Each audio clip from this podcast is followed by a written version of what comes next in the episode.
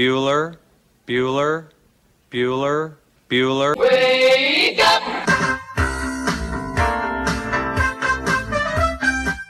Good morning. Terry Wilson. He's going to throw. Conrad! Touchdown, Kentucky. Touchdown! Kentucky! Victory! Kentucky! Like, give your fans what they want, you dinguses. She probably smokes marijuana. Bad, bad girl. Rubbish! There's buggers over here. Back outside. This is the point where he always hits it. Oh! Aaron Harrison beyond belief. We did it. We beat those British We beat the British. Second Cornwallis. 10 kids. You're basically pregnant for 20 years. Pregnant or breastfeeding. Just wild. Like, that sounds exhausting. Potheads. What an adorable, what an adorable bunch of people. Woodson from the gun. Play fake. Step it up. He's throwing deep down the near sideline. He's got Johnson. 20, 10, 5, touchdown! Kentucky! Jesus, Rash, get it together. Yeah, It's game day. Come on.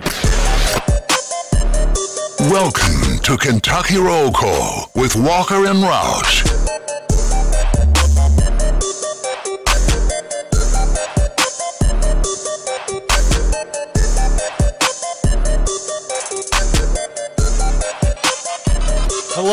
Everybody. Happy Wednesday to you, January 4th, 2023. You're listening to Kentucky Roll Call here on Big X Sports Radio, 96.1 FM, 1450 AM. TJ Walker, Justin Kalen, Nick Roush, not feeling well today, so he is out. But it's not just the two of us like normal when Roush is out. Intern Jacob back in the house, in studio with us. Intern Jacob, how are you doing? Feels good to be back. Same old smells, same old places. It's great. It's great. Bad smells. Good. It's a a- good bad smell though. This is uh, my first time being here in 2023, and the collection of trash bags when you enter the studio is a nice touch to the facility. Just full on trash bags. All Just got to the take them out. It, wa- it was raining yesterday. Couldn't take them out. But you got to take some of the bad with the good. We've got a light bulb in here. Woo, woo. One out of six.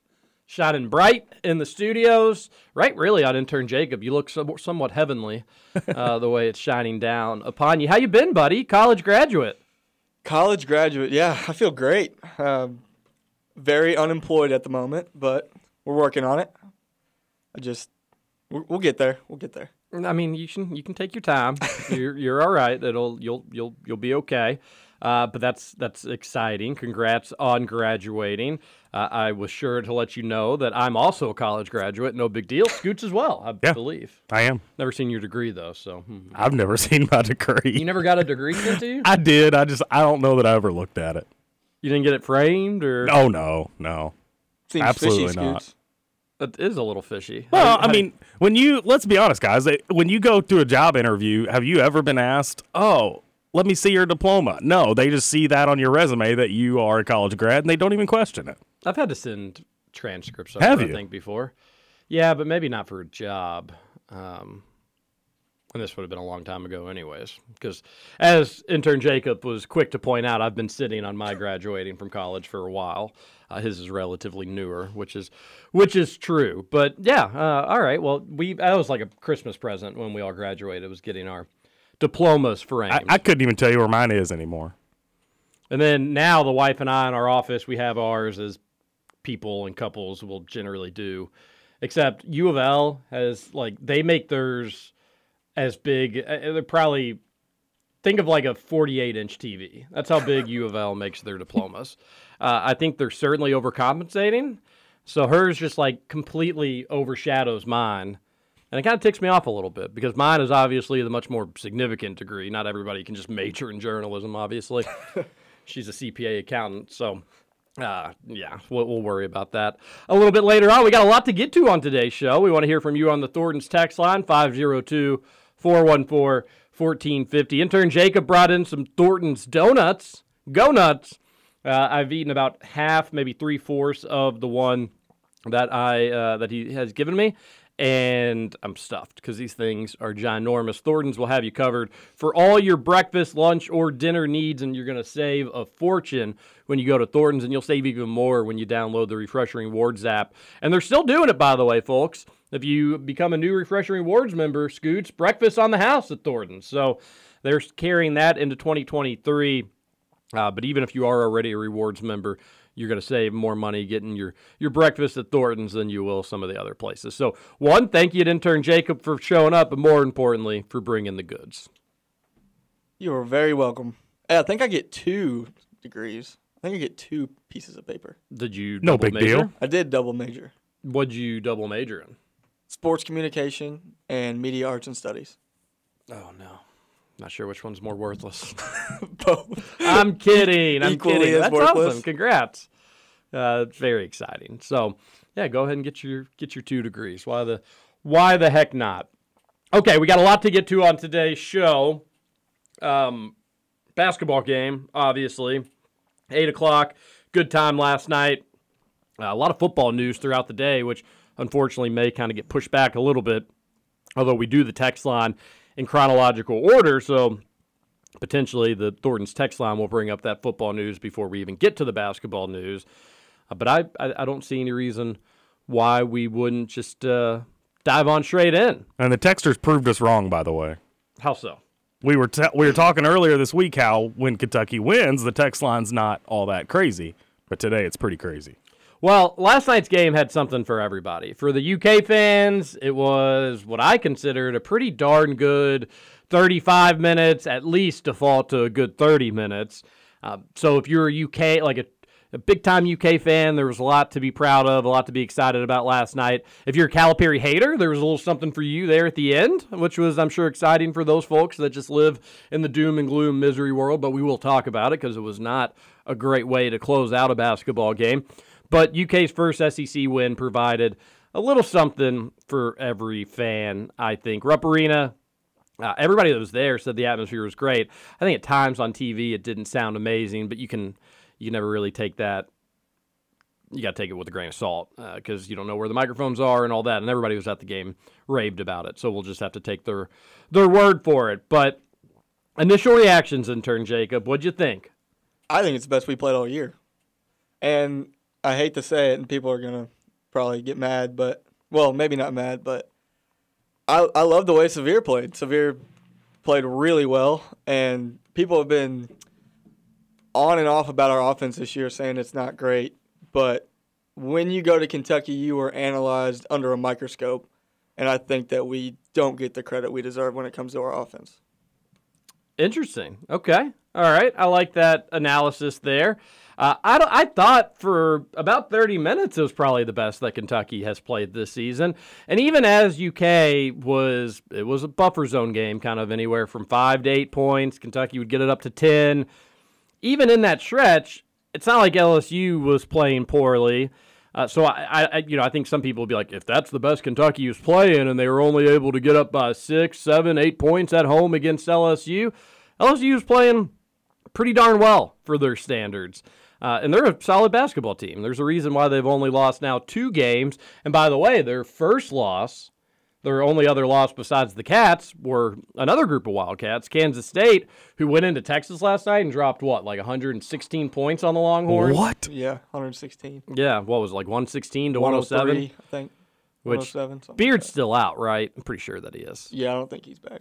10 116 to 103. Uh, but like that's a defensive identity, and then you're playing in a game with a combined 219 points. Pretty, pretty wild. But uh, so point being, I think this LSU t- has a lot of teams in the SEC. Pretty good this season, and they played well. LSU finished with 11 threes. That's a pretty. Where I'm going to get to that a little bit later on in the show. Uh, so I did think I agree with you that. Well, I don't know if I'll agree and say it was the best, but I definitely think it was. I I won't disagree. I should put it that way. Uh, 30 minutes. UK looked good, looked consistent. Maybe a couple little bad stretches that they would normally do, but they were able mostly to get out of it. The offense never totally went away. Defense kind of stayed involved. The bench was involved. Everything was pretty good. Now, the reason I'm saying 30 minutes or 35 minutes of really good basketball out of a possible 40 was because the final five minutes, without argument, was horrible. Just absolutely horrible. Now, the reason it could be 30 or 35 is depending on that five to 10 minute stretch, whether you thought that was good or not. I actually still thought it was fine basketball. Shots just started to miss. And that happens in a game. But then the shots started to miss, got into the five minute part. The game started to get a little bit tighter. And then it wasn't so much UK missing shots, UK just stopped taking them and went into classic Calipari stall ball, which is why I said at the start of this rant, the Calipari haters had something uh, to get excited about last night because that was a bad way to finish a basketball game, and it nearly cost you a loss, which is uh, w- which would have been devastating. You could not afford to lose that game. Boy, I would hate to imagine what the radio show today would have been like had Kentucky lost that game. So, final five minutes were horrible for a variety of reasons, but all things considered, winning better than losing. UK found a way to get its first SEC win. LSU will be a tournament team. You can write that down here on January 4th. Uh, so, you beat a tournament team with where this team's at. Injured Lance Ware, and injured CJ Frederick, which I'm not going to pretend that that's not necessarily that it is a huge deal, but it's also not nothing and UK able to squeak out a win. Now we're going to break it down more. We'll get more into the X's and O's. We'll get more into what happened and why. But I am happy with the win. I do wish that this UK team could find a way to complete a game, play a full 40 minutes. They did not do that last night. That final five minutes was really bad, but intern Jacob, they held on. And I don't think LSU ever had the lead or tied the game in the second half either. So uh, that's good as well. I feel like one of our biggest problems is trying to halt the run. When people start to hit shots against us, it's kind of like we break down and poop our pants on defense and on offense. Do you think that the the the pooing of the pants and the breakdowns are a result of seeing the other team have some success? Yes. And that just gets in UK's head, or do you think it's just the the effort and energy is not there, and that's why the opposing team is hitting shots? A chicken or the egg situation here. I think that when people start to succeed against us, we don't know who to go to. I mean, we know who to go to, but we don't know how to get it to them. Late game situations, I totally agree with you in the sense that it seems like this team still has a little bit of an identity issue where you're not really sure who wants the ball, who should have the ball, and who needs to go into takeover mode. And it goes back to what this team has been doing all season. And you saw it last night and it was almost like a pa- panic. Let's get it to Sahvir. Let's run our offense. I'm using air quotes about running the offense because it's not even the same movements or the same cuts that they do during the bulk of the game, but things just tighten up. And here's the trait of a good basketball team being able to put teams away. And the reason it's a trait of a good basketball team is because it's hard to do. UK, John Calipari, everybody got sick of hearing about it. But when they do play teams, it is quote unquote everybody's Super Bowl. Um, gets a little bit overblown, but think about this LSU team. They their their biggest win of the year, I think, up to this point was maybe like uh, well Arkansas, Arkansas, obviously, but besides that, Wake Forest. They lost to Kansas State. And a lot of these players are Murray State transfers or transfers for some other schools, some smaller, some bigger, uh, but a lot of Murray State guys. Three of them, I believe. Yeah, and and and good for them.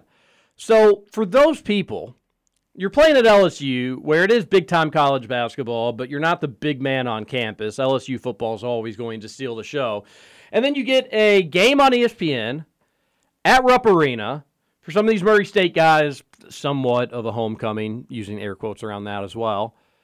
You're playing against a Hall of Fame head coach and one of the most historic arenas in all of college basketball. They're going to be up for that game. They ain't going to go lying down. This is a huge opportunity for them. This is something that some of them could potentially remember for the rest of their lives if it had gone their way. Uh, bet your sweet buns that those Evansville players that won at Rupp Arena not too long ago, they'll remember that one for a long time. When Richmond beat that pandemic team at Rupp Arena, they're going to remember that game for a long time. And same applies even for bigger schools. It doesn't have to be the, the, the small mid majors. And that's going to be the case for Kentucky all season, and it's been the case for UK basketball for probably ever, with maybe a few exceptions. So you you got to be good to put teams away. They're not just gonna roll over and let them rub your belly and you put them to sleep with a warm glass of milk and some cookies. You've got to dig in, and you're gonna get everybody's best shot for 40 minutes. And Kentucky was ready to answer the call for again 30 to 35 minutes yesterday, and they took their foot off the gas, and it nearly cost them a game they could not afford to lose. So they have to get better in those situations.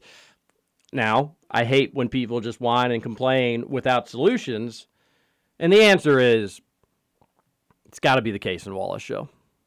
Has just just has to be. And he got that guy on his hip and was able to go and get that layup which was pretty big. But it, it just needs to be it needs to be him for a variety of reasons. One, he's UK's best three-point shooter. I thought he'd be a solid outside shooter. I think the number we set on Kentucky roll call, I think a texter on the Thornton's text line before the year started said like 34, 35%. And we were like, oh, yeah, if it's above that, that's going to, well, we need it to be above that, but that's going to be great if it is. If it's lower than that, that's going to be a little bit problematic. It, what, what's he at? Like 47%? 47 and a half. I mean, that's nuts. That's like, It's probably down now because he went like two for seven or two for nine last night. He didn't shoot it very well last night. yeah, it's still pretty nutty numbers, though, uh, for Oh, he's shooting freshman. at every bit of 44%.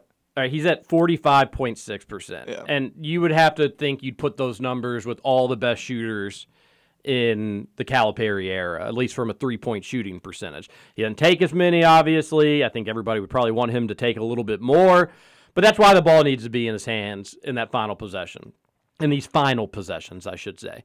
Uh, I do trust him more at the line than Wheeler, although both of their free throw shooting percentage numbers need to be better.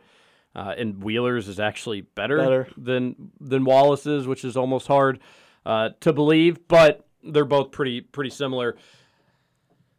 He can just do more. He can just create more. He's a better player. And two, I like the idea of if he gets the offense going and he initiates the aggressiveness of like, all right, time to try to break down this defense. I like Wheeler off the ball. He's slippery. He can kind of sneak into some spots. If Wallace gets into a little bit of trouble, kicks it out to Wheeler when Wheeler already has a step or a little bit of a head of steam, then uh, the defense can really break down. But I think it needs to start with Wallace moving forward. I don't think that's part, all of the, re- and, and I don't think it's all the reason why UK struggled so much in crunch time. Uh, I think part of it's a Calipari philosophy issue. Wallace passed an open three in the corner that uh, I think LSU had just cut it to three, had a bunch of momentum.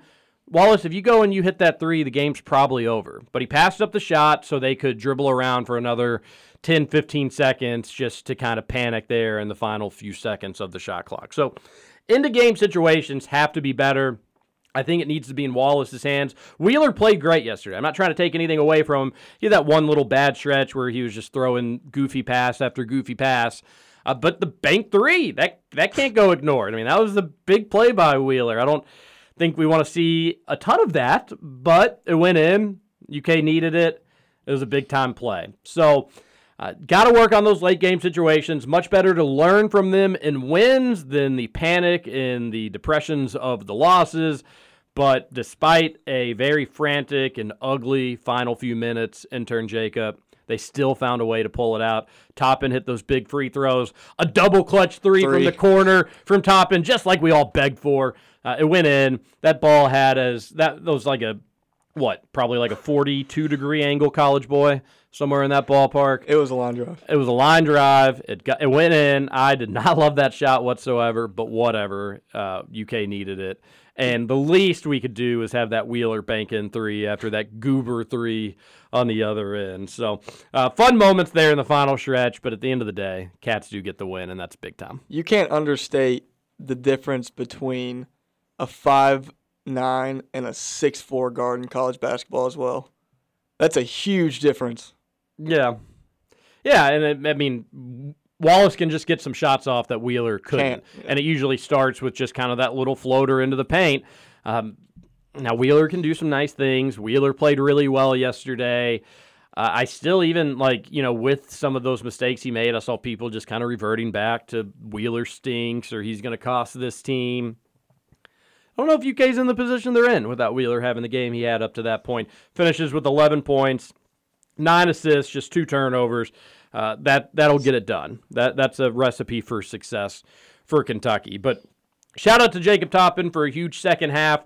Uh, I thought that was really a, a, a- a growth game for him. He needs to just remember this Louisville game and remember this LSU game and just remember that he's a really, really darn good basketball player. Because that first half, intern Jacob, I thought he started all right and then he started to revert a little bit and kind of go missing. And he was passing up a few shots that I didn't want him to pass up on.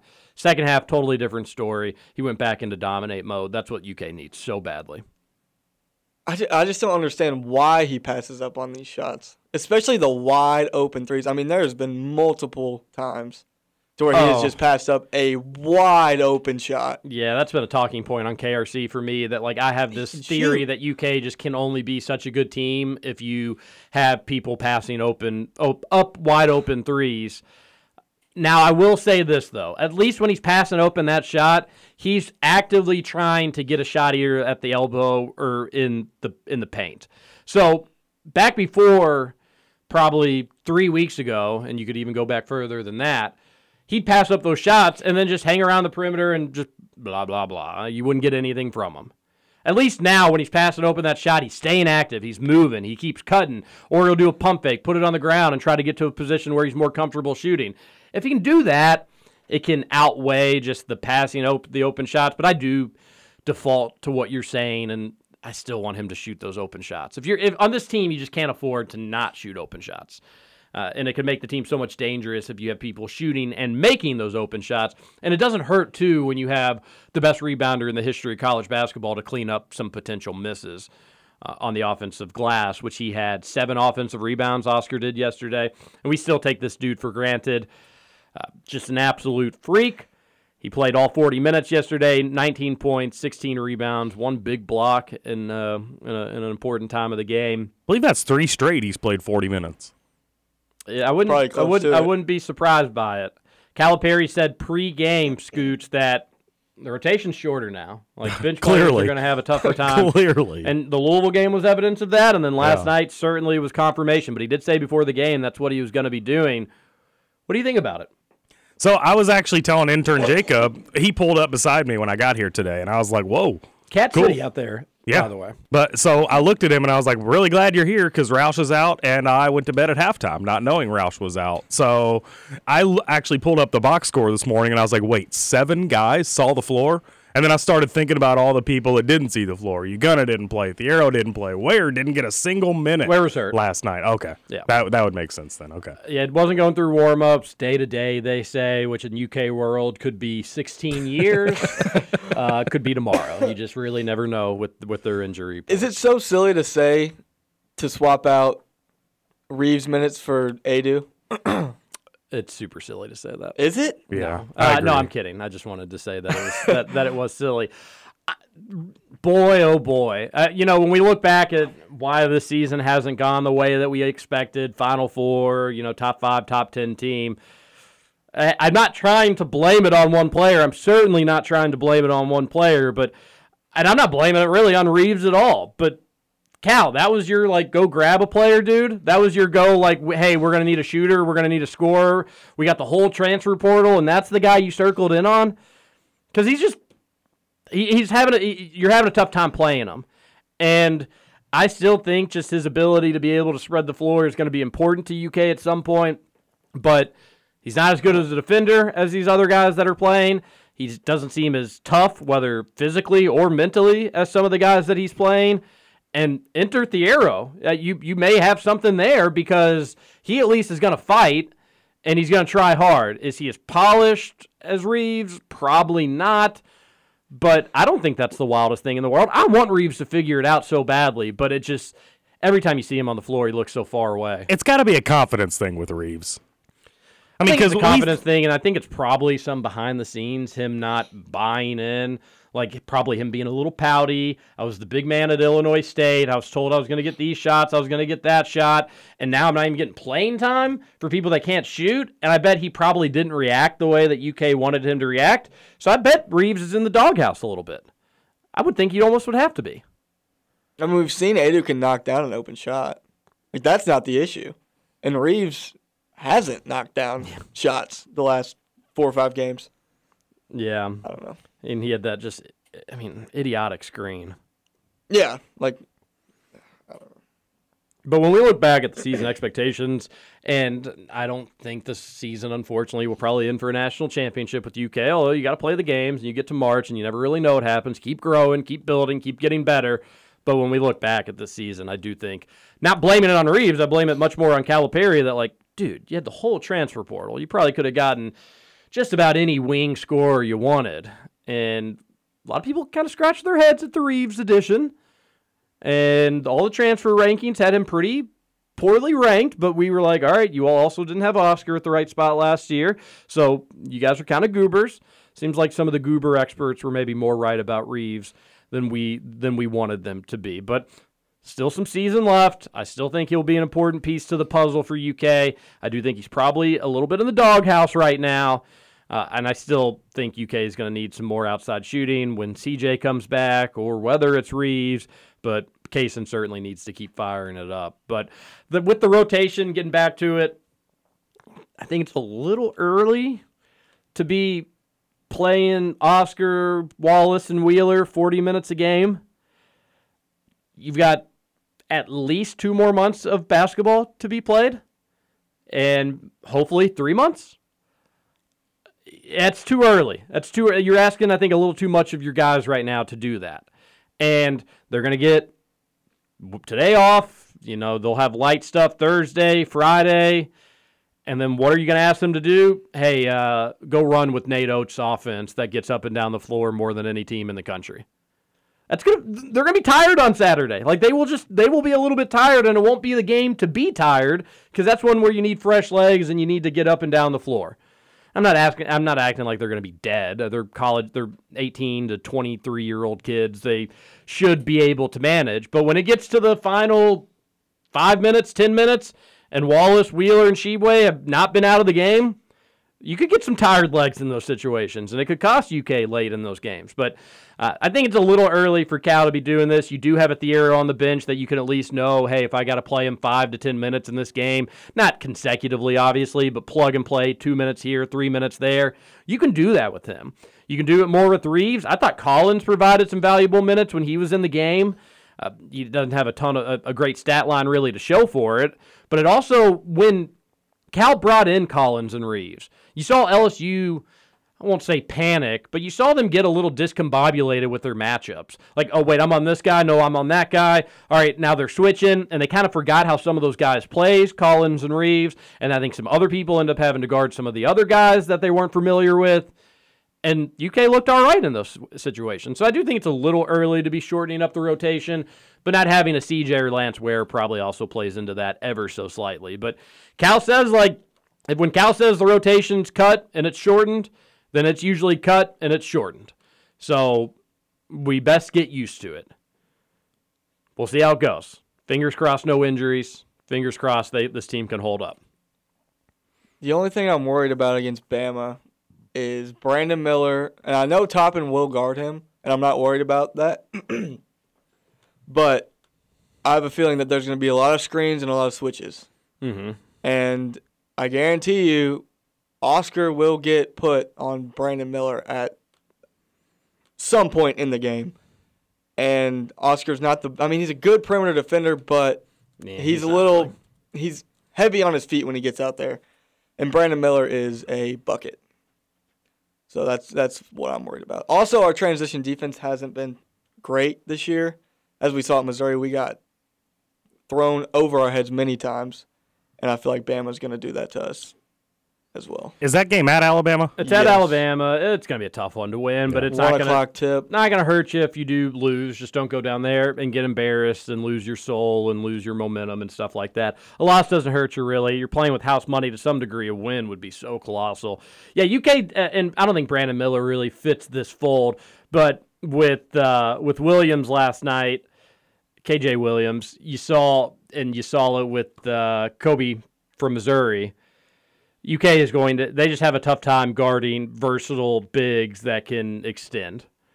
And the issue for Alabama, Brandon Miller doesn't fall in that category because he's 200 pounds. Um, all of Alabama, though, will play outside in.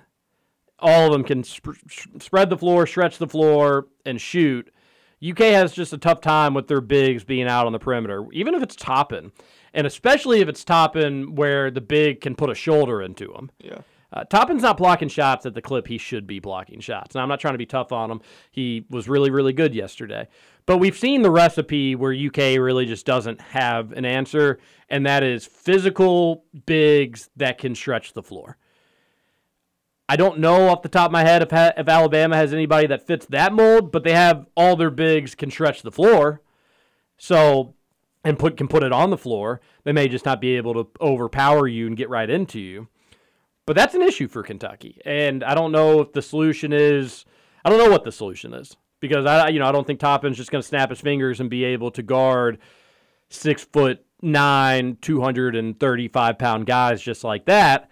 And then, as intern Jacob mentioned, Oscar has a tough time just from a lateral quickness standpoint out there, which is understandable. He's not built that way. He, he's built as a monster rebounder.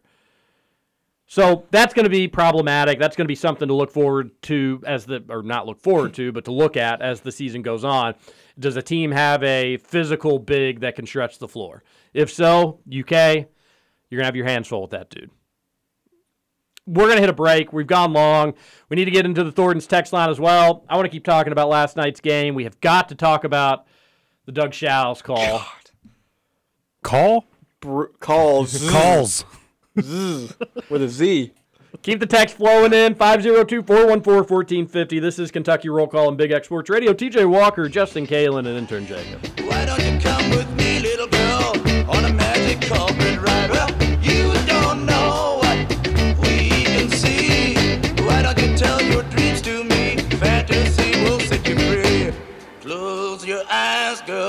Look inside, girl. Let the sound take you.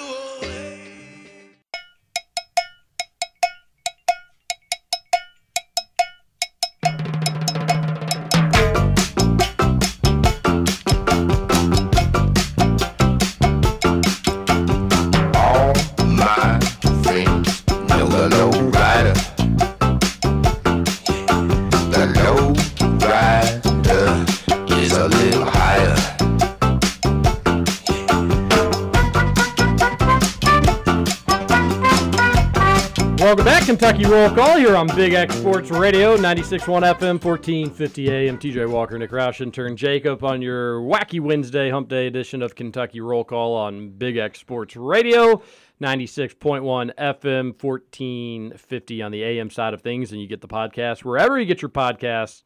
And then we'd love to hear from you on the Thornton's text line, 502 414 1450. How about that U of L game last night? Justin Kalen, not Nick Roush. Jeez. Oh, sorry. Yeah, I thought he said Nick Roush. I was going to correct him, but I was like, maybe I heard that wrong. Well, I was reading a group message text at that moment that said uh, that I, buddy was like, oh, intern Jacobson today. And I said, yeah, Roush is out. Uh, so I think I was just reading that as I was talking there. Justin Kalen is here. That's He's right. Very reliable. Uh, Nick Roush doesn't feel well, though, but we hope that he feels better someday. But yeah, Louisville end. What a what a comically bad ending to a game. Louisville had that game won several times in the second half, and they're just so incompetent. It's so funny. I feel I feel like I'm watching second graders play basketball every time I watch them. Yeah, they actually played all right yesterday. They did, yeah. Played well enough to win. Kind of just kind of kind of blew it if they're being honest. They had that game won and then a really frantic final possession which oh, I hate I, you know, I hate doing this, but like U of L is just so poorly coached. I like Kenny Payne. I did not think it was going to be this bad. But what was it? There was like 17 seconds left. You had U- Gerard miss the field uh, free throw. U of L is looking, I think, at that point down one, and whatever happened, they didn't score. Syracuse gets the rebound, and inexplicably, every U of L player just runs back on defense like there was 30 minutes left in the basketball game. Like just a whole hum, and then I don't know if it was El, Ellis, or who it was, but somebody realized like, oh crap, no, they're just gonna run the clock out. We need to go foul them. And then not only do they foul them, they foul their best free throw shooter, who's like 88%.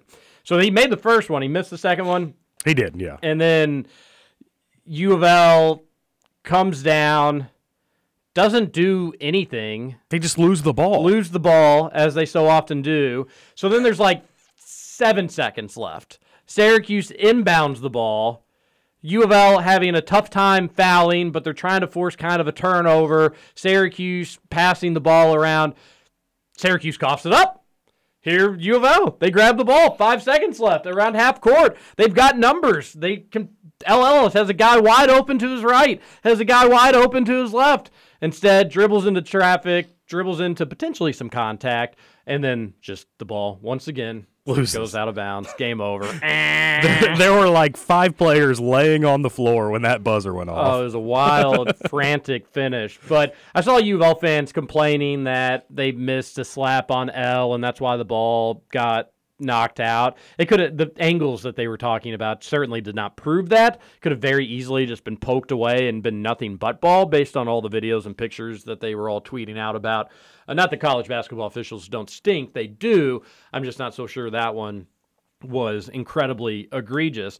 But without even question whether it was foul or not foul, Ellis could have just passed it to his right, and I don't know who it was on the wing, but it would have been either a wide open shot from wherever he really wanted to take it, as far as 22 feet. Probably could have brought it in as close, maybe even could have gotten the layup. You know, you, you don't really know. He would have had momentum and nobody there to stop him. Most likely, probably would have gotten fouled if he had tried to take it to the rim. Uh, regardless, U of L loses another one point game. Heartbreak City. I, I needed it too because it looked like at one point they were going to win that game. So I checked in on my friends over at Eastern Michigan. They were playing Bowling Green last night. Eastern Michigan at home, prime time to win a game. They got smacked by 20. I did I did notice that last night. So I needed a What's loss the, from what's the win count there? Uh, we're at three to two. Three to two. Yeah. Yeah, I mean, if you're getting beat down, if you're getting de- beat down by Bowling Green by so badly, I just don't think the ugh. MAC's going to be kind to you. Man, yeah, Not as kind as you thought it was going to be, at least. it's gonna be a little sketchy. I mean, it's not. Emoni's not the problem. He's he's balling out there. And if you're wondering what we're talking about, our producers at Big X Sports Radio, Justin Kalen and Trevor Kelsey, have a $500 bet between more total wins, the University of Louisville or Eastern Michigan. and as we are in the new year, 2023, the count is three to two, as Scooch said. Probably the best bet ever made. I can't believe it's only three to two. so embarrassing. There is some good news. Uh, or there is some good news. Uh, there's some good news. If you consider this good news, I certainly don't. Uh, college basketball officiating is still comically bad. I would take that as bad news, actually. But sometimes there's some humor aspects to it. And the Doug Shows call yesterday was, I tweeted it out there. Holy smokes. And you hate to say it, like early in the first half, you know, things obviously changed. And with the way UK played the final minutes, who knows? But that was a chance to go up by 10 points in the first half. Get, keep the crowd involved. Keep everybody involved. Keep everybody hungry and pumped up. Maybe, just maybe, Kentucky could have buried LSU if things go the right way. Instead, it gets waved off at that point. What? It's a six point game. LSU comes down. They call a semi questionable foul call on Kentucky. LSU hits the free throws, and what could have been a 10 point game, maybe an and one to make an 11 point game, is a four point game. That's just how quickly things can change with college basketball officiating. And they called the foul on an Oscar and one, I believe. Or no, it was a Oscar he was shooting two. He made the first one. He missed the second one. Cason Wallace comes across the paint on a play that is pretty basic for basketball on free throws. About as Oh, that's the play we're talking about. there's only Okay. so much you can do on like plays for rebounding on free throws, but this is one of them. Works to perfection. Ball comes off perfectly off the rim. Cason just there by himself to get it. Scores a layup. Gets hit. Gets slapped. Gets pushed. Offensive foul on Wallace. Not to mention before that he was being grabbed as he was trying to come Yeah. across the lane. His jersey was pulled. Absolutely. And Doug just goes crazy to call it. He's super passionate and animated about it because college officials, God forbid, you just make calls like normal people. And I, I like jaw dropped, just like, wait, is, are, is this like evidence of fixing games right here? Because that's more than just a bad call. He had the perfect vantage point. The way they had that stupid camera angle at that one moment showed you exactly what Doug Shows was seeing, and he still made that call. I tweeted out the video. I had some people say he must have accidentally the, the call must have been on on Collins. Must have been on Daimion Collins. And if you go back and watch the video, Collins is on the opposite side of Wallace, and the play is for Collins to come up, take as much room and space and as many bodies as he can, and that allows Wheeler or Wallace, excuse me, too many W's, Wallace to come wrap around the other side and get wide open the way that he did on that free throw. First off, if he did call it on Collins, it was not recorded as a foul on Collins. I mean, that's factually true. They called a, it was recorded a foul on Wallace on that play. Secondly, even if you called it on Collins, you're really just penalizing Daimion Collins for having arms. His arms do kind of get like, you know, it, it, it another player that's rebounding, Collins' arms does make contact with him as a guy is boxing him out and has his arm wrapped around Collins. So it definitely wasn't an indisputable foul on Collins where it's just like, oh, he clearly messed up. He meant to call it on Collins, accidentally called it on Wallace. It'd be a bad call if you called it on Collins, even in its own right. A little less egregious, but it would have been a bad call had you called it on Collins, let alone what he ended up doing. And, and it does just go to show, even in the first half, how terrible calls like that can have an impact on the game. You go from potentially being up 11 to you literally blink and it's a four or five point game, whatever it was. If if you watch his arm when he's making the call, he throws it up as Wallace makes the basket. So that is him signaling that the foul call happened there. That that play with Collins and all that was going on inside the paint, that was already over at that point by the time he called. His arms were really strange in the whole thing. You're right. It is almost like it's almost like he's starting a count, like Yeah. a like five, you know, five second inbounds count or a 10 second uh, shot half court back court violation count, and then instantly is like, no, no, no, wait a minute, I shouldn't do that, and then he waves it off and he goes crazy. Just horrible, absolutely horrible. Gets so annoying. Speaking of counting, did you all see the referee that was counting? It might have been Shows. Uh, that was he was counting with his hands on free throw attempts as opposed to just extending the arm like a normal ref. He was like he was like doing this. No, he was doing like the one, two, Oh no, I didn't. three, See, I, did, I did not see that. It was funny. Yeah, yeah, yeah. Uh, besides that, I really thought it was like an okay called game about what you'd expect in college basketball. Uh, but that one was just too bad to ignore. And of course, will he have to answer for that? Will we ever get any explanation about what happened, what he saw? No, we we we will not. I also can't remember the situation, but he did have one early in the game as well that he called against Oscar that I thought was just bogus. Do you remember? No, I don't remember anything else about it. I just remember sitting on my couch like, "What? That is not a foul." Well, it should have been an and one too, which would have just been huge. Oscar just doesn't get any calls. True. Like for as physical as teams are with him, he could he could foul a team out. He just doesn't get those calls. And it's just it's so weird to me that Drew Timme does get like he gets all the calls Oscar never gets. And you know, there was a play where Oscar was going down and he was like, They slapped my hand, they slapped my wrist. They did. They did and they didn't call it. Uh, but they do they they they could call physical contact against Oscar almost every possession. Um, but it is what it is. He he's probably used to it. He still puts up big numbers and finds ways to dominate. Uh, nice win for Kentucky. All right, I want to switch gears here to end hour one, and then we'll spend the majority of the time in hour number two doing the Thornton's text. Actually, maybe we'll do the Thornton's text line now because it may bring up some of the things I want to end the hour with. Maybe switch gears a little bit, get to some of the the football stuff. Uh, Got to scroll way up here on the Thornton's text line. So give me a brief memento. Okay. And we're here. All right, a texter on the Thornton's text line. Speaking of the office, who needs Florida Stanley when we can have Bahamas Toppin? Oh, you saw a little bit of Bahamas Toppin yesterday for sure.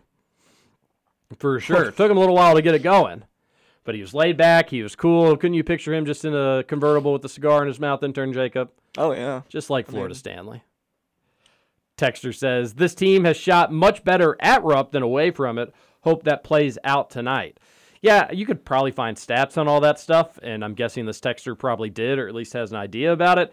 Uh, I did. I I have. I do not. Just traditionally, Cal teams seem to not always shoot the ball too well at Rupp. Looking at the box score with something like that for last night, you did have LSU hit.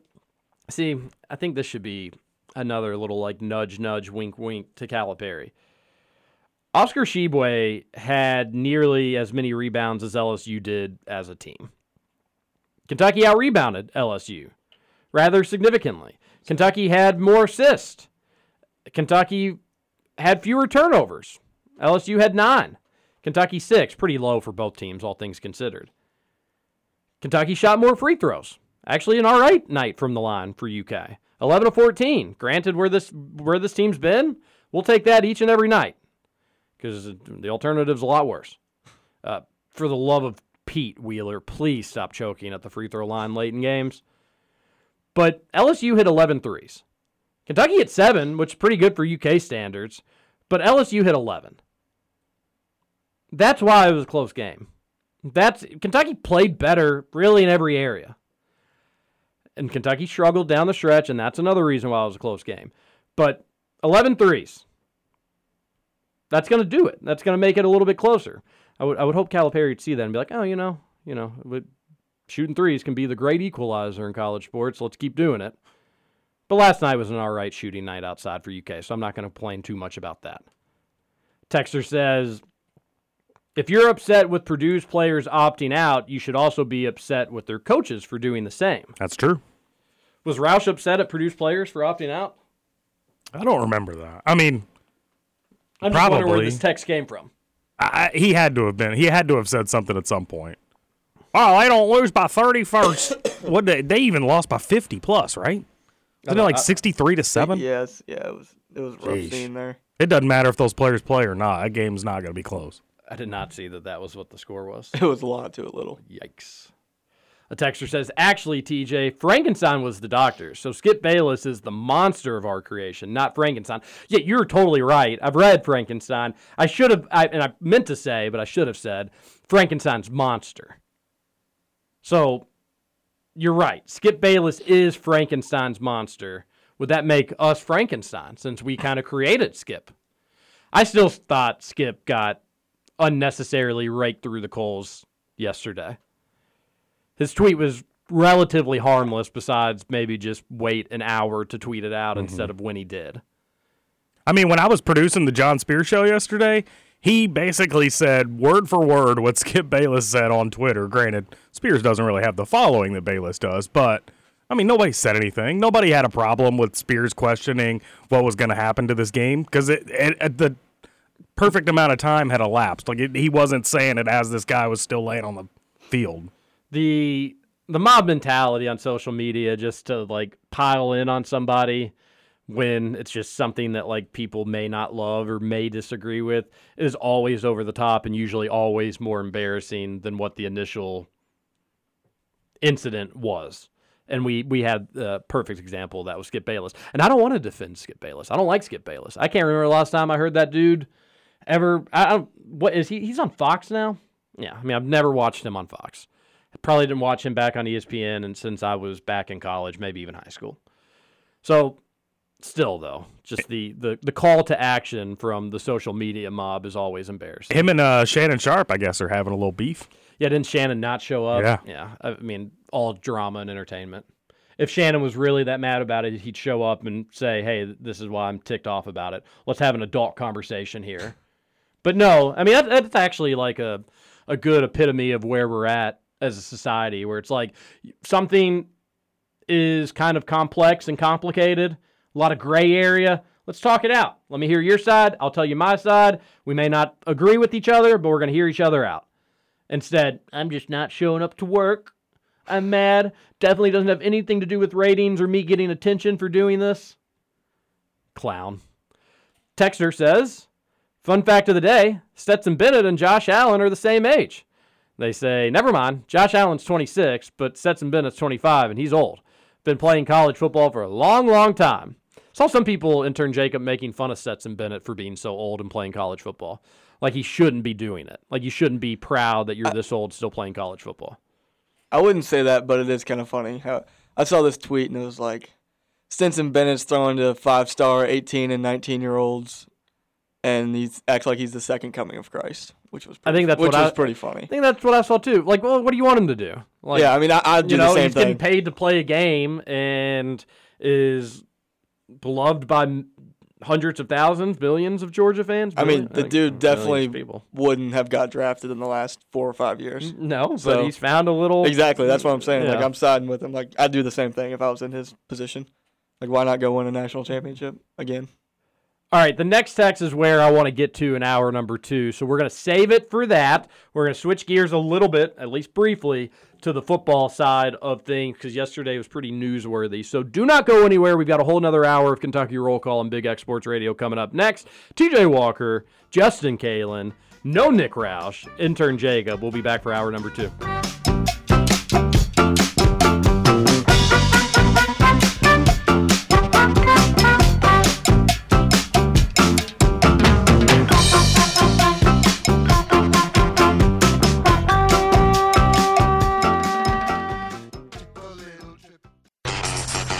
Over?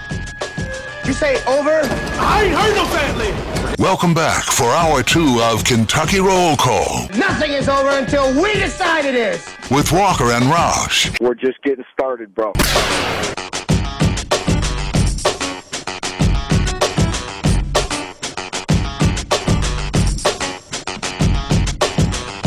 Welcome back. Hour number two, Kentucky Roll Call here on Big X Sports Roll. Radio, 96.1 FM, 1450 AM. TJ Walker, Justin Kalen, intern Jacob in the house for your Wednesday fun first hour, recapping the Cats win over LSU.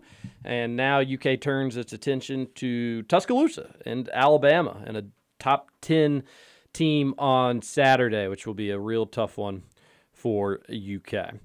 All right. Uh, Going to keep getting into the Thornton's text line here. Keep the text coming in 502 414 1450, and we'll try to really get to through as many of them as we can on today's show. Always fun having intern Jacob back. Do you miss college yet? Yes. Do you still have your place in Lexington? No, I cleaned it out on the first. But do you, are you still paying rent there? No. No, okay. It's all gone. So you got nowhere to go. Nowhere to go. When you Still got the sack pack. You do have the stack pack. Is Oh, he still up there? Yeah, yeah, he is. Yeah, you have you have you hung out with him since you all were just completely hammered at the UK U of L football game? No, not since What? then. Did you have a falling out? I don't know. He didn't text me back.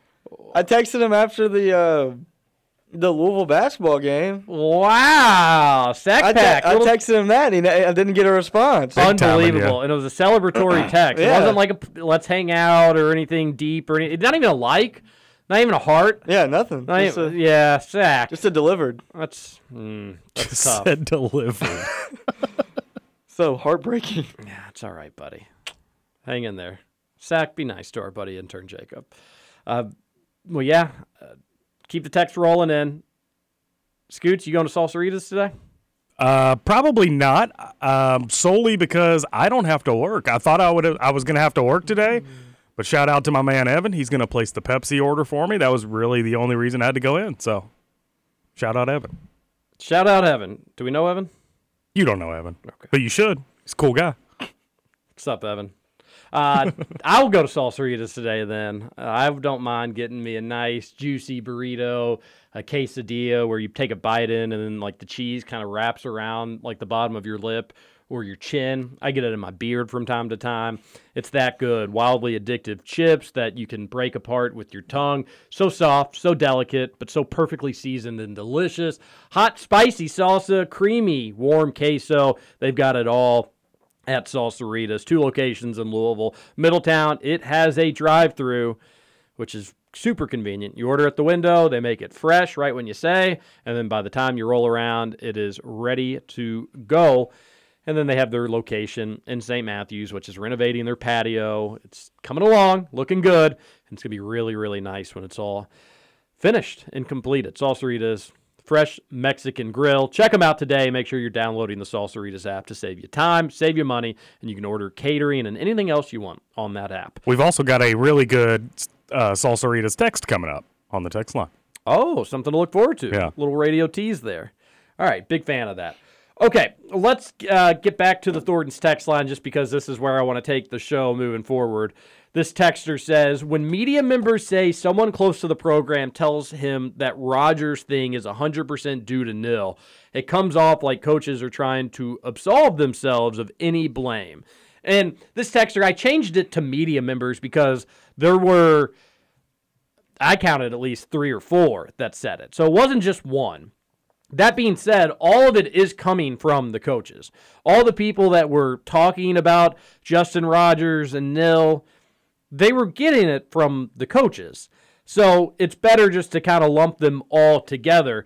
If you missed the news yesterday, uh, one of the biggest recruits in UK football history as of a few years ago, Justin Rogers, officially entered the transfer portal. After the season, we had heard that he may go to the draft. And the rumor was he's probably going to take the step to go to the next level. And that's that's what that's what we kind of were left with. Then he was tweeting out some stuff that we liked. Towards the end of the year, we thought maybe Kentucky had gotten into his ear, change of heart, and there was some stuff worth getting excited about there. Then, of course, well, he transfers. The news broke yesterday that he's going to enter the transfer portal. There is always a chance that you could remove yourself from the transfer portal, but he's had all the big boys reach out to him. It doesn't seem likely that he will be ever playing another game at UK. First reaction just to that news, intern Jacob. What did you make when you saw it yesterday?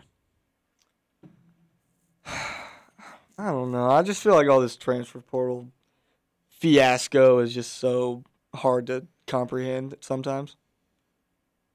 If that makes sense. And in which way?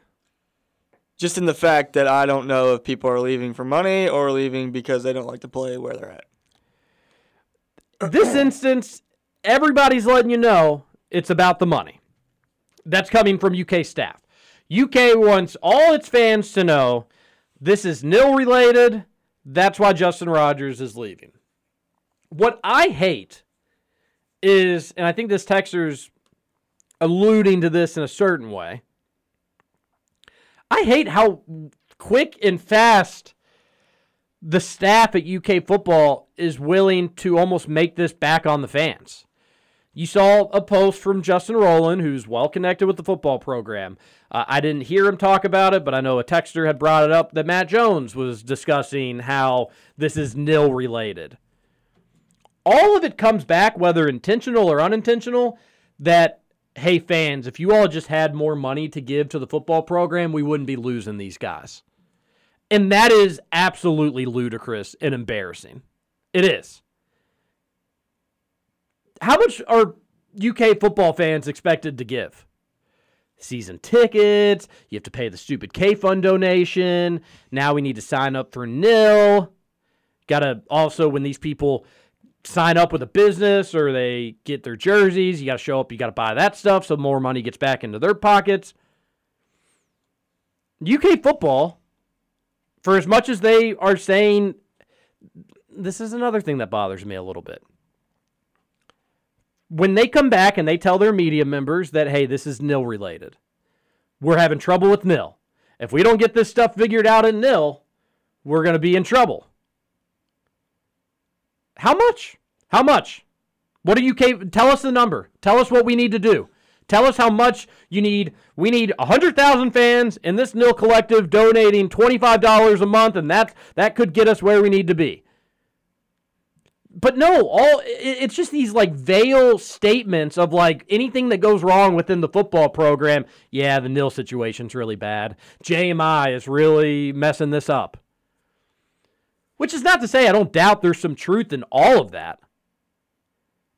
But I agree with the texter. It, I don't think I, it's the kind of the coaching staff that has cried nil one too many times now. If Justin Rogers left, how can you get Devin Leary into the program and keep all your star receivers, but there's just not enough of a piece of the pie left to go to Justin Rogers? Couldn't that come back to just money management? Could you take some money away from somebody else and go give it to Rogers to keep him safe? It's a huge loss. I'm, I, I we instantly dove into the nil aspect and the reaction to him leaving, but him actually going stinks. I mean, it changes the outlook for the defense at the moment. They're going to replace him, and you're probably not going to replace him with somebody that's as good. But you're gonna you'll get a body in there, and I think UK's defensive line should still be a strength and still probably in the top half of the SEC, if not a little better than that. And that's good. And you're gonna keep Walker, and I, I do wonder how much of this was Justin Rogers probably knew how much Walker, Deone Walker was making, and probably just said, What? Oh, that's crazy. But could you not move some money around? And we've been told a lot that, like, you know, the reason UK is able to get Leary, keep Brown, keep Key, keep Walker, it's not the average fans, it's the big donors that are doing it. The big donors couldn't pocket over just a little bit more for Justin Rogers? Did we not just put in like five million dollars worth of big boards? Could we not have like given some of that to Justin Rogers? Well, and that's a whole that's a whole nother thing. This is this is never how Nil was supposed to operate, but how we all figured it was going to operate when there were no rules, regulations, details on how it was going to work. The initial rainbow, sunshine, and butterfly version of Nil was these college players can't even make money off their own autographs. That's ridiculous. I look in the stands and I see a million Will Levis jerseys and he doesn't get any profit from that. We need to change that. And that's why it was called name, image, and likeness. It wasn't called which fan base can pony up the most cash. So naturally, it went from yes, people should be able to profit off their celebrity. It ha- any other people in the world can do it. Why can't these college athletes? And it made sense to a lot of us. I think we knew that college athletics was going to change, but I think a lot of people said, "Yeah, all right, whatever." If that can make sense. But without any regulation on it, we could see this was where it was going to go. Okay. or sorry, let me just finish real quick, Scoots. Real fast. Businesses were going to say, hey, car dealerships, calm down, UK Pez. Uh, we want to give you money. We want to give you. We'll give you that. We'll give you that. And people started to think, what's to stop a quote unquote business? And the business is just to pay athletes. That's our business. We pay athletes. You give us the money, we pay the athletes. And I think people at the NCAA were like, no, you can't do that. Of course, you can't do that. And then you got the magic word collective. And the NCAA had to determine what's the difference between salsaritas wanting to give some chips and queso to a certain athlete and then the what's it called BBN 15 I think the the UK thing? yeah something 15 why can't that be a business it's it's it's got a, it's a corporation and its business is collecting money and giving it to the athletes and that's where we're at. One, once the collectives became allowed which were probably going to happen one way or another then the floodgates are open and this is just we need as much money from our fan base. Forget about businesses. We need as much money from just the average fan as possible because this is all going in the same pool. Well, and that's that's pretty much what I was going to say is that when Nil first came out, we never even thought that it could be a, a fans paying into a collective, air quote collective. It was all businesses. Businesses have to reach out to these athletes, whether it's the athletes reaching out to the businesses or the businesses reaching out to them. That's what it's going to be. We never thought in a million years that it was going to be just fans coming together and putting money in a pot. Okay, distribute that out. and that's where we're at That's exactly where we're at. And that sucks. It sucks because like the average fan is probably just like, oh my gosh, what? Like I want UK football to be so good, but I I, I just can't keep giving my hard-earned money to college athletics. Do I stop buying season tickets and start giving more money to nil? Do I not give money to nil but buy season tickets and then go watch an inferior product? It, it's tough for the average fan. And is there any leadership anywhere along the line at UK Athletics that is helping us figure this out? That is talking to the fans? That is saying, listen, this is new territory for all of us. We still need you all in Kroger Field. But in this new day and age, we also need a healthy nil program so we can compete with the best of the best. We're going to do everything we can to make sure ticket prices are going to stay down. The fans that go to the games, we're going to make you happy, and we're going to make sure you have all the amenities you need, aka sell booze, you bozos.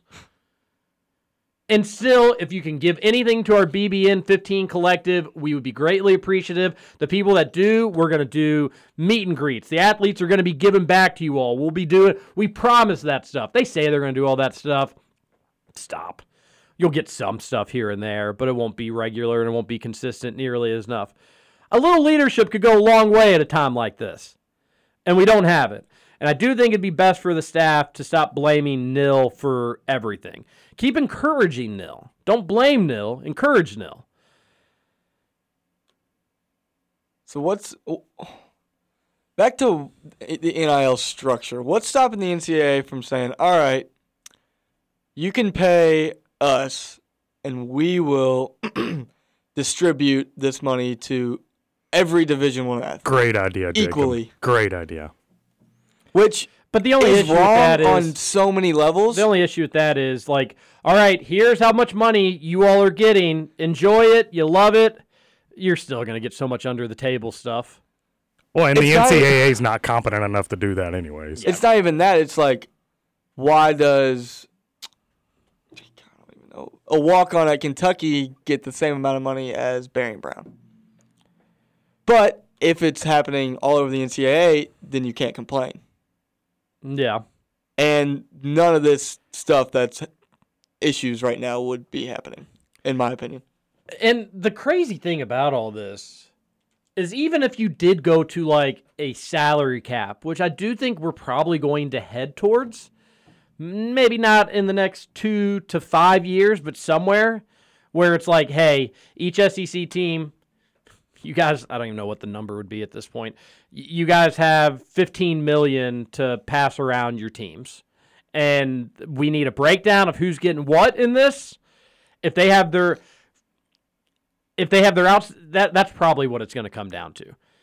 At some point I think in college athletics, you'll have salary caps of you have X amount of money to give to the players. Maybe it's part of TV revenue sharing because I think that's going to be a thing in the future where you're going to get these TV deals and colleges and universities after much uh, they're not going to be thrilled that they're doing this but they're going to put on a brave face and say the right things. We got to give some of this to our players.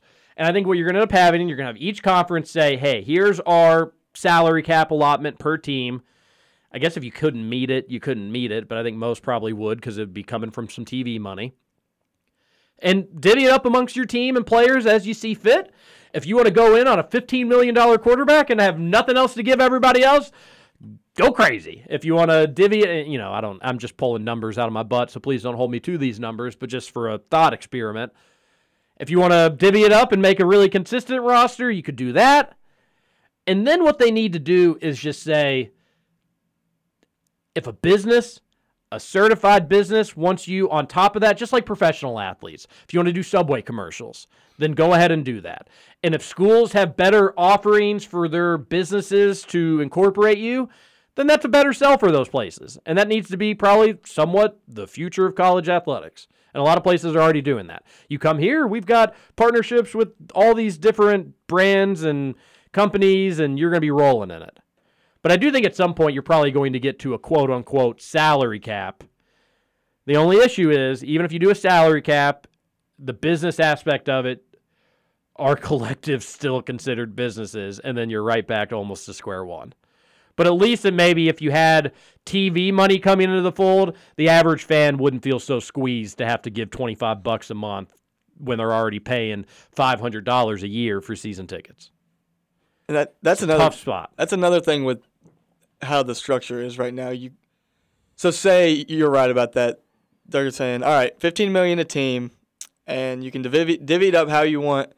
So we get a big a big guy coming in, and we're like, all right, we can give you five hundred thousand dollars, but we can promise you a Porsche in place of another hundred thousand dollars or so. Yeah, I'm I'm for that. I mean, it just makes sense to have your if if it's on the fans now, it's on the community, which is the businesses at at that point. And I'm not trying to make this like a sour grape sort of deal. This is UK's first big transfer loss in the transfer portal era. Jeff Badet was not a transfer portal era. He was a grad transfer guy. This was before even all this craziness. But if you want to count him, then two. Kentucky's gained a lot more out of the transfer portal than it's lost. And we never sit here and cry when you stole Devin Leary from NC State. I'm not sitting here and crying and blaming the system. I'm sitting here and more talking about the coaches that are so quick to blame the system when things don't go right for UK, whether it's with recruiting or in this instance, a player leaving and going to the transfer portal. Because I, I, don't think the answer is to just keep going to the pockets of UK fans and trying to get every shake them down for all you all they're worth. I don't think that's the answer, and I don't think it's sustainable long term.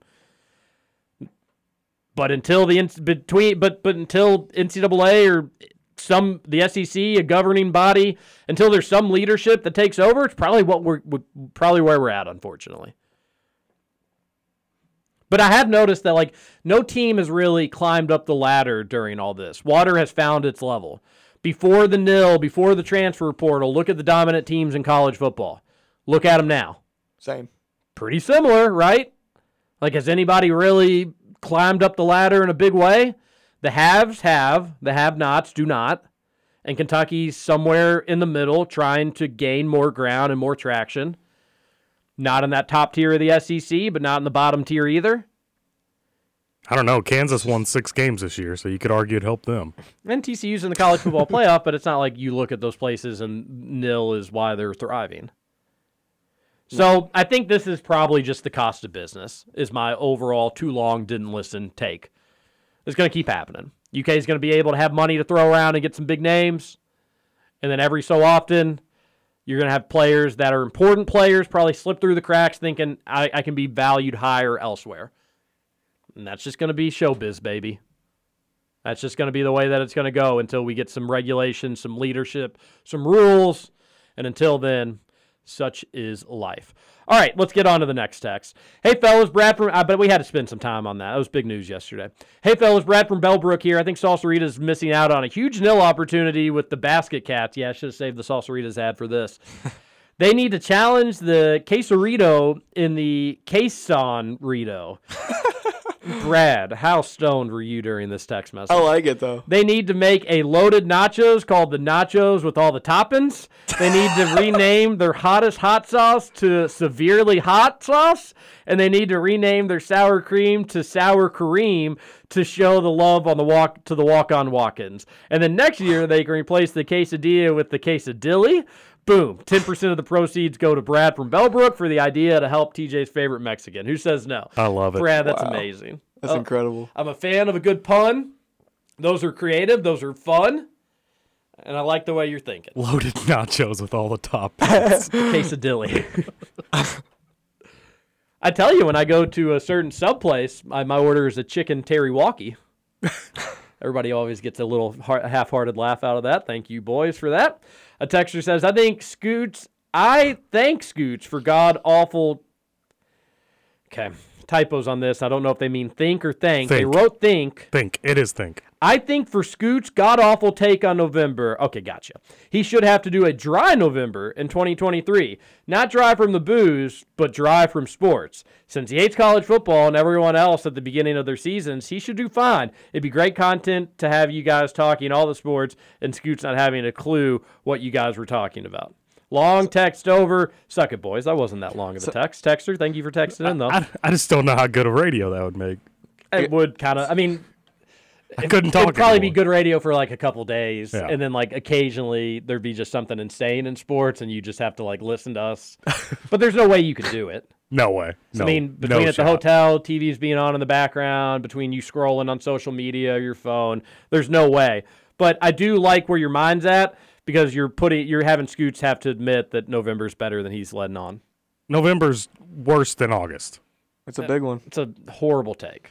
I, mean, won't come bad- off that. Well, you need to, and for we're gonna Jacob and I are just gonna have to beat you up. Jacob, worst month. Not August. Mm, um, uh, debatable. August sucks. I mean, it's not great. I don't really like April. No, I do. Uh, Yeah, I don't really like April. April's bad What? take. I don't really April's like April. great. It's rainy. Best and weather of the and college year. basketball just ended. April does is kind of your sports sobering month where it's like, oh man, Yeah. like we're now we gotta wait another five months before football starts, seven months before basketball really gets going. Eh, But the weather, you like you get your rejuvenation of weather. And then you start to get into derby season, which is easily the best time to be living in Louisville is around derby season. You get back like that's when you can start hitting the the links much more frequently. I feel like March is good for weather on the come up. weather's but March is great. Anybody that March is probably top three month. You can make a case for number one. I have, I used to have March number one. October's pretty sweet though. My birth month. It's a great month. Same. Nice. My daughter's birth month. Shout out to Lucy, 15 months old today. That was wild. Woo! She's the best. A texter says regarding the Justin Rogers situation, and this was my biggest fear when Nil was being discussed. Teammates being upset at another teammate for getting more money, so they leave for no other reason. Rogers mad because Walker is a stud D lineman who's getting more Nil money. I personally don't care, but this was my concern. So we lose a two-year starter on the D line because Nil and Kentucky simply don't doesn't have the donors to help them compete against other schools. It does suck, and I don't doubt for a second that like UK football staff probably had to go to some of those donors and just be like, "Is there anything left in the tank here? We really want to keep this guy. He's asking for this. Can we do it?" And they had to come back and say no, which does suck.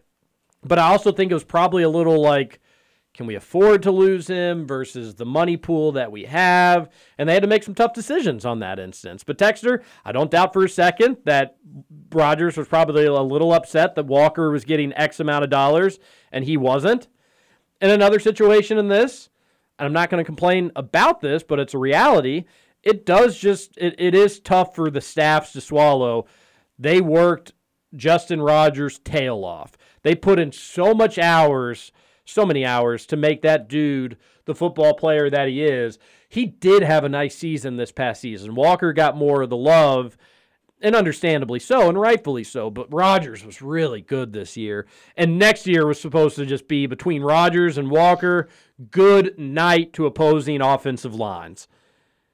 And that sucks. UK was expecting that. The big breakout year next year. And you're not going to get it. He's going to go elsewhere, and, and another school is going to benefit from that. So, what does UK need to do? Got to go do the same to somebody else. You got to go steal somebody else's best player. You got to go, or a breakout player, a player that's about ready to have a big year. And Rogers was making money at UK. Does UK get to keep Chewy as dog? Do we know that?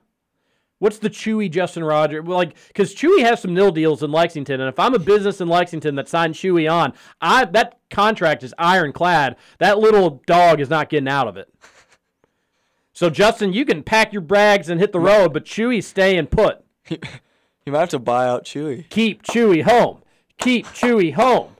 Chewy is Justin Rogers' dog that he is obsessed All right. with. Dog debate: Davion Mintz or Justin Rogers? Davion Mintz, go Easy. for Easy. sure. Yeah, What kind of dogs are they? Davion's is a pit bull. and I think Chewy is like a bulldog. Like one of those fat ones, like a Georgia bulldog? I think it's got like the stupid face. No offense to the bulldogs. The the dog Hmm. that ran into a wall. I'd have to go Chewy. Big bulldog guy. Their scrunchy faces. Of course you are, Scoots. We've we've talked about the the, the bulldogs with scoots before. they have breathing problems. No, you're thinking of uh, pugs. Oh yeah. Those I do not like. Oh, maybe Chewy's a pug. Mm, then Chewy can suck it. Chewy is a bulldog. He's a bulldog. Boo. Give me Chewy. People forget Jeremiah was a bullfrog.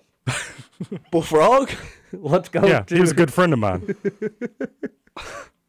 Let's go to our last break. We'll come back. We'll finish up the Thornton's text line. Uh, we have not gotten into the text from the game last night. We haven't even gotten into the text from uh, from today. Certainly not today. Well, we'll do our best. We'll be back. We're having fun. This is Kentucky Roll Call and Big X Sports Radio.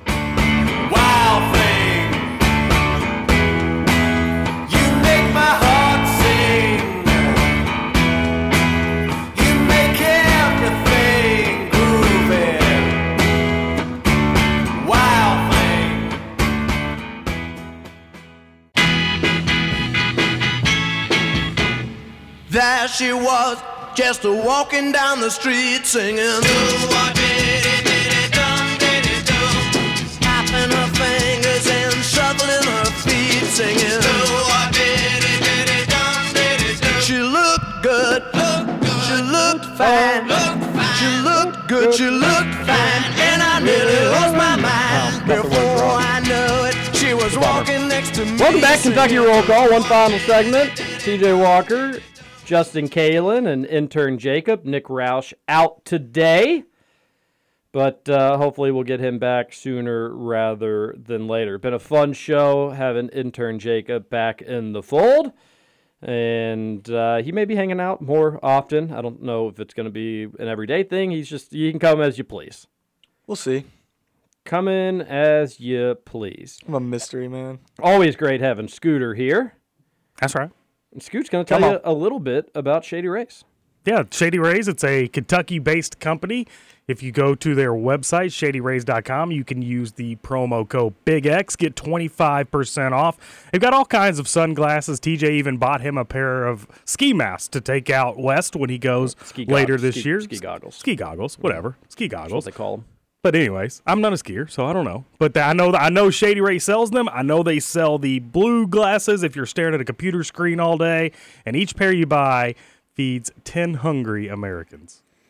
Right? Use code Big X. Big X. There you go. 25% off. We love Shady Rays. You'll look good. You're styling. Scoots has just been thrilled with the weather lately, and uh, hopefully you've been wearing your Shady Rays. I still haven't got them back from my buddy, so struggling.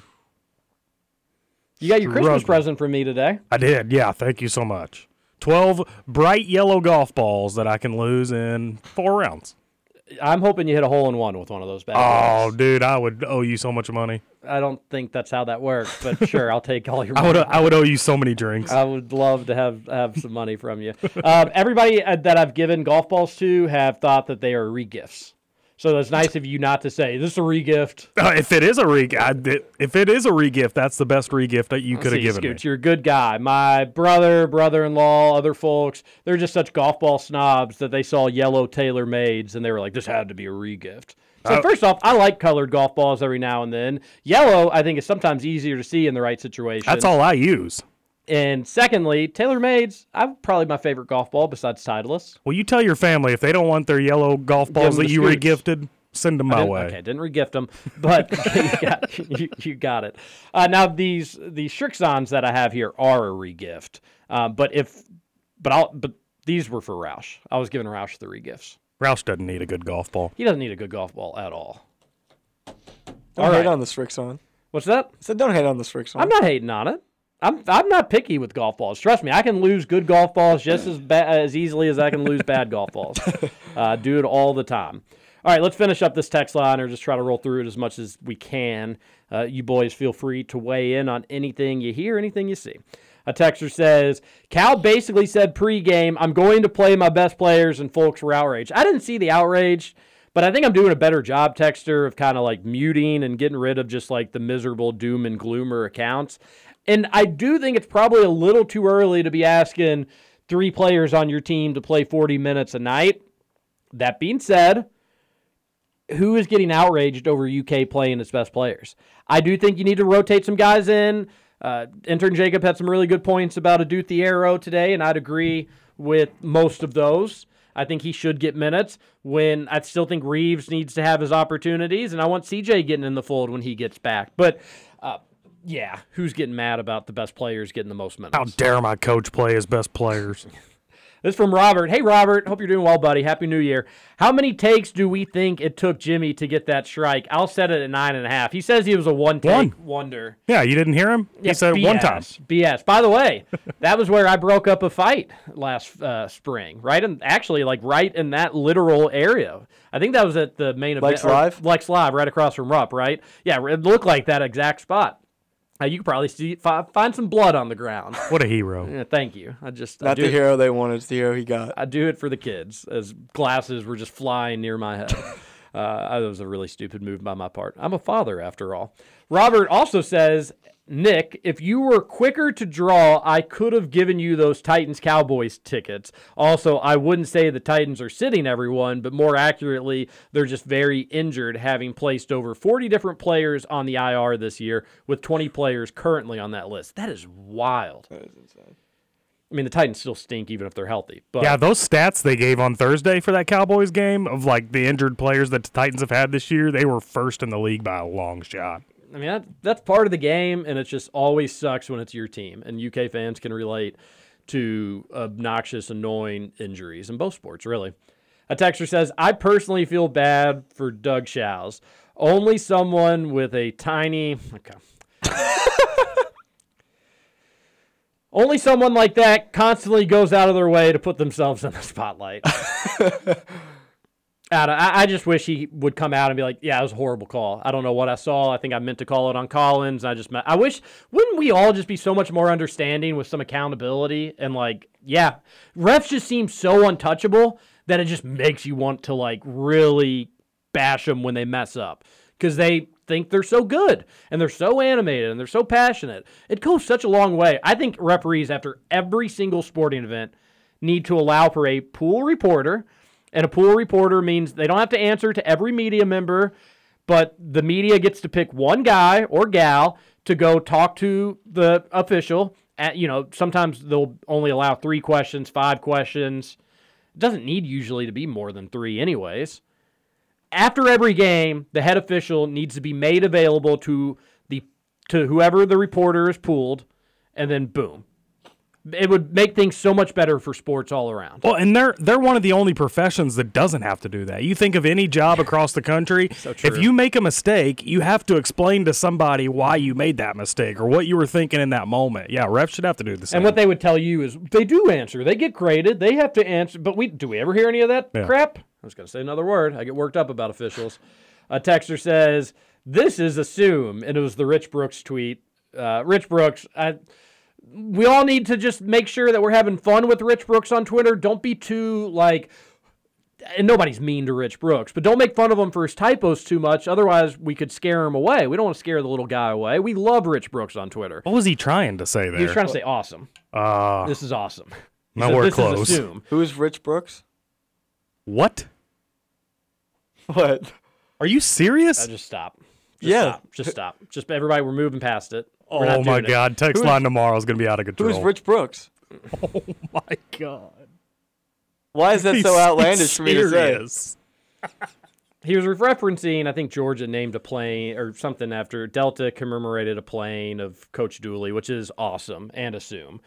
Then Coach then Coach Brooks like went on this weird thing where he was thanking or like congratulating Coach Stoops for the LSU win. Did you see that? I didn't. Do you no. follow him? He's worth a follow.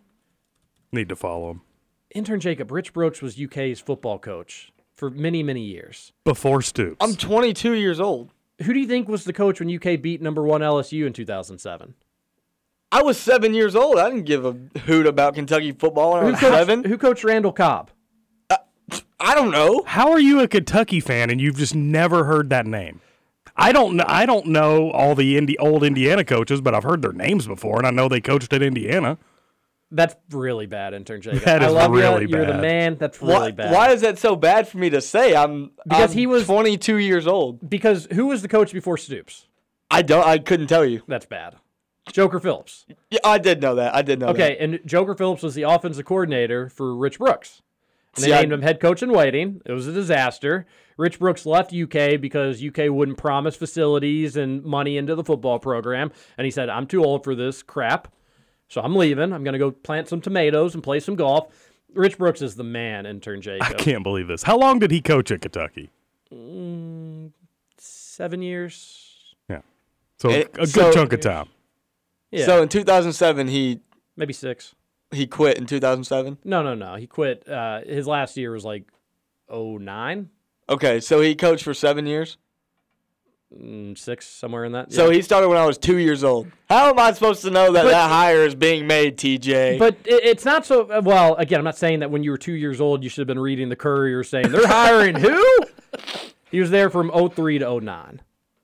But I would think that it was like, all right, Mark Stoops took over a bad program. Why was it a bad program? Joker Phillips let it go to waste. What was it like before? You never wondered what it was like before Joker? I I don't even wonder. I don't want to know what it was like before Stoops. I like what it is right now. I like Fair that. point. And then Rich Brooks was uh, he hadn't been coaching for like ten years when UK hired him, but he was a, a legendary coach at Oregon that had been there forever.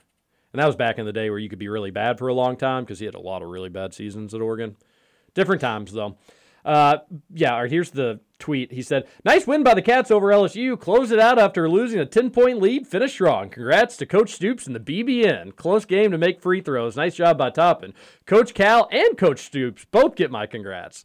I think he accidentally just said Coach Stoops instead of Coach Cal, but he's the man. Definitely worth a follow. Is he is he old? He, old he is a very old man. Yeah. Uh, he's got a daughter that's a rapper too, a really raunchy rapper, Wow. uh, which is kind of weird. You wouldn't think that for Rich Brooks. I, that, everybody, I just if you have the retirement of Rich Brooks, you lived an amazing life. All he does is fish, plant tomatoes, and play golf every day. What's his What's his daughter's rapper name? Forget. Uh, Is it Lil Brooks? No, Lil Richie. Uh, no, somebody will text in though. Five zero two four one four fourteen fifty. Atta- but we won't get to it till like Friday at this rate. I'm pretty sure if there were a metric for most banked in threes against Kentucky, would ha- or Kentucky would have the most banked in against them. That one was so bad yesterday. A whole different offense in the first half versus the second half. I don't agree with that. I and even when here's the way I break it down. Offense in the first half I thought was good. All you could ask for. Second half, good. All you could ask for for 10 minutes. Then from 10 minutes to 5 minutes, I thought the offense was fine. They just started missing some shots and then the final 5 minutes was dreadful. Throw that in the garbage, never bring it back again. Although that's kind of how Cal likes to grind down wins, which is disgusting from time to time. But the final five minutes, they stopped passing. They started to pass up shots, and you cannot do that.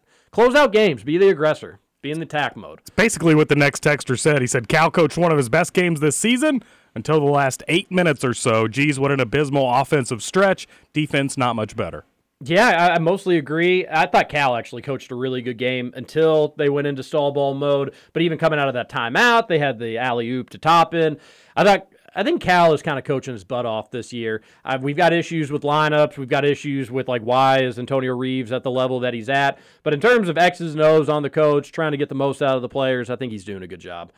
I wish I knew the dirt on my boss that Doug Shows knows on whoever assigns the referees to NCAA basketball games. I also just think it's wild that you could have officials like call the same games for 25 years. Humans are incredibly flawed creatures. We have biases, we hold grudges, we get angry, we get mad. And I'm not saying that that's why officiating is what it is because there's these inherent biases. But like over the course of 20 years, don't you think you'd be like, all right, Doug, we're you're going to be doing some Pac 12 games now, and we're going to be getting some new people in here for the SEC games. Nope. It's just you're going to be doing coaches until they die. It's weird.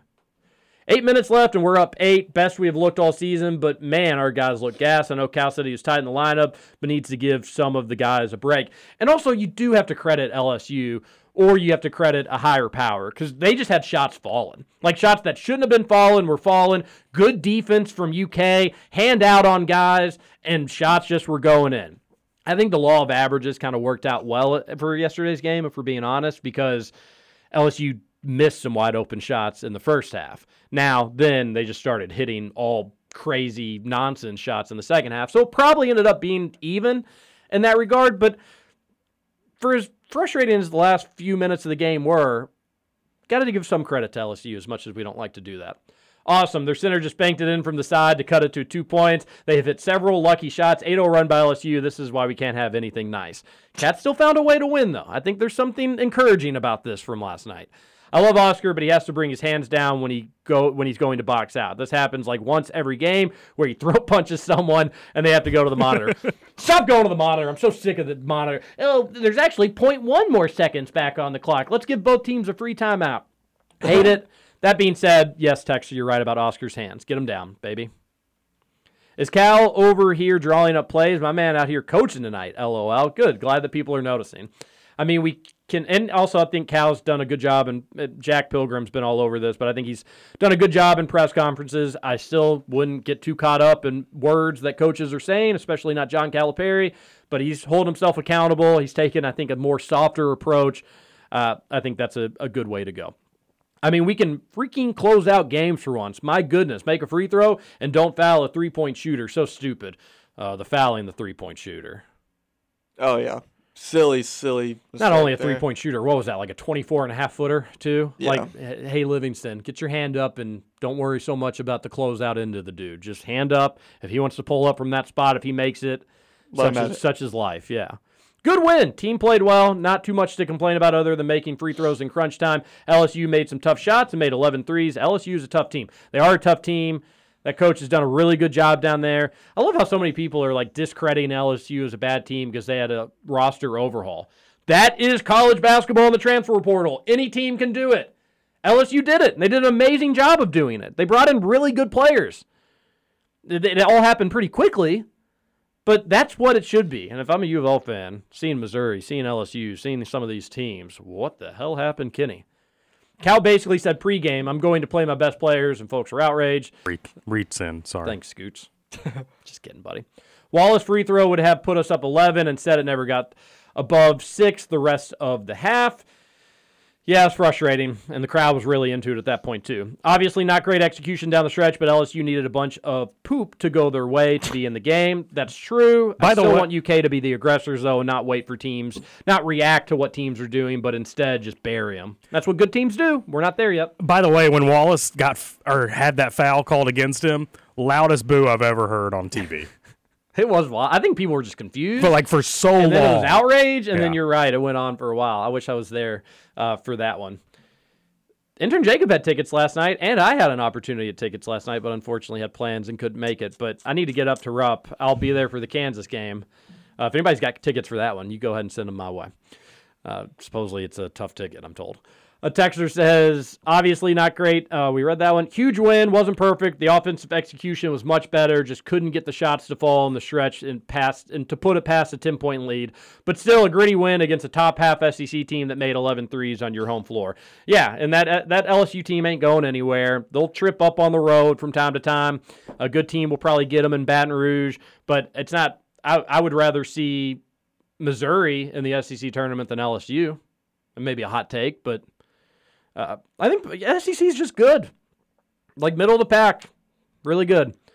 The grind it out with 10 minutes left in the game crap has to stop. Keep scoring, but we beat a one loss team, so I'm going to stay positive. Offense seems to be getting better overall. Overall, they just need to recommit to the defensive end. At the end of the day, just keep winning. I think so much of the frustration with last night was just kind of the grind it out final five minutes. You take, if you, if those five minutes are even just 85% of the other 30 minutes, 35 minutes, UK probably wins by 12, and it's a we're not sweating it out the way that we did. Let's give Jacob Toppin his due. Depression, anxiety is no joke. Glad to see he's not the only. He was not only able to get it in a better mental state, but he's also stepped back up to being a leader, an important part of this team. Even knocking down two huge free throws at the end when nobody has been reliable at the line all year. I hope he's feeling the love from everyone now. Well said, Texter. Couldn't agree more. Those free throws were ginormous. Everybody is just pooing their pants at the line this year for UK, and he went up there like a big boy and did what he was supposed to do, knocked him down, made it look easy. Uh, I'm glad my wife was not recording me during, during those free throws because I was very animated. 12 minutes left in the second half. Cats are up 10 with our foot on their throats, and we get a turnover, fast break, and Sahvir throws a horrible lob to Livingston. Turnover. Next possession, we force a miss, and then Sahvir throws a horrendous pass lob to Toppins overhead. Uh, that Mutombo wouldn't have catched that. Why? That was a really bad stretch. I know exactly what you're talking about, Texter. That's one of those times this team just needs to keep attacking and be better. Like, don't allow those silly mistakes. You could have buried LSU there as well. Need, some, some, need someone to seriously explain our reasoning for slowing down the game the last five minutes. Played an efficient game, then slow down to nothing. Uh, it's called getting tight. Called playing Why not would- to lose. Yeah, we're up six with four minutes to go. Why wouldn't you slow the game down? No, you know you can s- slow it down a little bit, but you need to take your open shot. Gotta play to win. I don't. Well, yeah, you need to take I'm- your open shot. I'm not It- saying don't take open shots. If you got an open shot with 15 in the shot clock, you got to let it rip. You don't need to pass it around to wait till five and then get in desperation mode. That's what I would change. I am okay with with Just- not being out of control, but I think there's a fine line between being out of control and playing aggressively. just not run and gun every possession. Yeah, but they don't really do run and gun hardly ever. In another game where Reeves can't get anything, thankfully Toppin came to play again, or that's another L. That's a good point too. If Toppin doesn't do what he does, it's probably gonna be a loss for the Cats.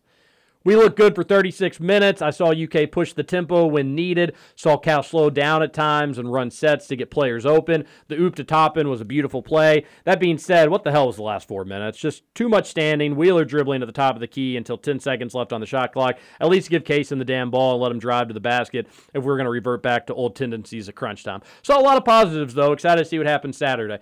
I agree really wholeheartedly with that text. I do want Cason to be more aggressive getting to the rim as is. But yeah, uh, well said. Step step forward, but need to figure out the end of the game stuff. Another texter says, another day, another Rose Bowl traditionalist being a crybaby. The Rose Bowl is dead, killed by our winner take all culture. Humanity may be up next. Uh, that that's that kind of sums up journalism these days. Texter, uh, where is that from? The San Francisco Chronicle. Sounds about right. Yeah. Uh, Kirby says, "How are we the same Cal villains always relevant? How are the same Cal villains always relevant?" Doug Shows with an absolute criminal call against Wallace. Kirby said, "Kirby's on a string of texts here. Have game in control and extending, but wait, SEC officials begin imposing their will. LSU cuts it to two. Team is learning how to win. Good win. Need another shooter. Reeves and or Fredrick need to step up, and we can actually be something. Agree wholeheartedly, Kirby. Good text all around. Maybe one more to wrap up this bad boy." Weird. I was just thinking the refs have done pretty good job of letting the guys play, and then Doug Shows had to go ruin everything. What on earth did he see on that free throw to call on Cason? I love that everybody is all up in arms about that, rightfully so. Uh, we'll have to put a pin in the text messages here. Any last words, uh, intern Jacob? Hoorah! Good last words. I want you to do your Rich Brooks homework, all right? And next time, whether it's tomorrow, you're welcome to come in any day, buddy. But whether it's tomorrow or whenever it's the next time you come in, uh, we're going to need a full on book report about Rich Brooks. Is that okay? Describe book report. Oh, another texter, I'll jump ahead, said spring golf scramble. Uh, it'd be fun, but Would be fun. you know, I planned the entire one myself the last time, and uh, and and it took some time. So probably not, but we'll do the fall one as an annual tradition. That makes August a little bit better. Everybody have a great Wednesday. We'll be back tomorrow. Hopefully Roush is back. Always great hearing from intern Jacob. This is Kentucky Roll Call and Big X Sports Radio. TJ Walker, Justin Kalen, intern Jacob. See you on We walk on, to my door, my door. We walk on to my door, then we kissed a little more. Whoa.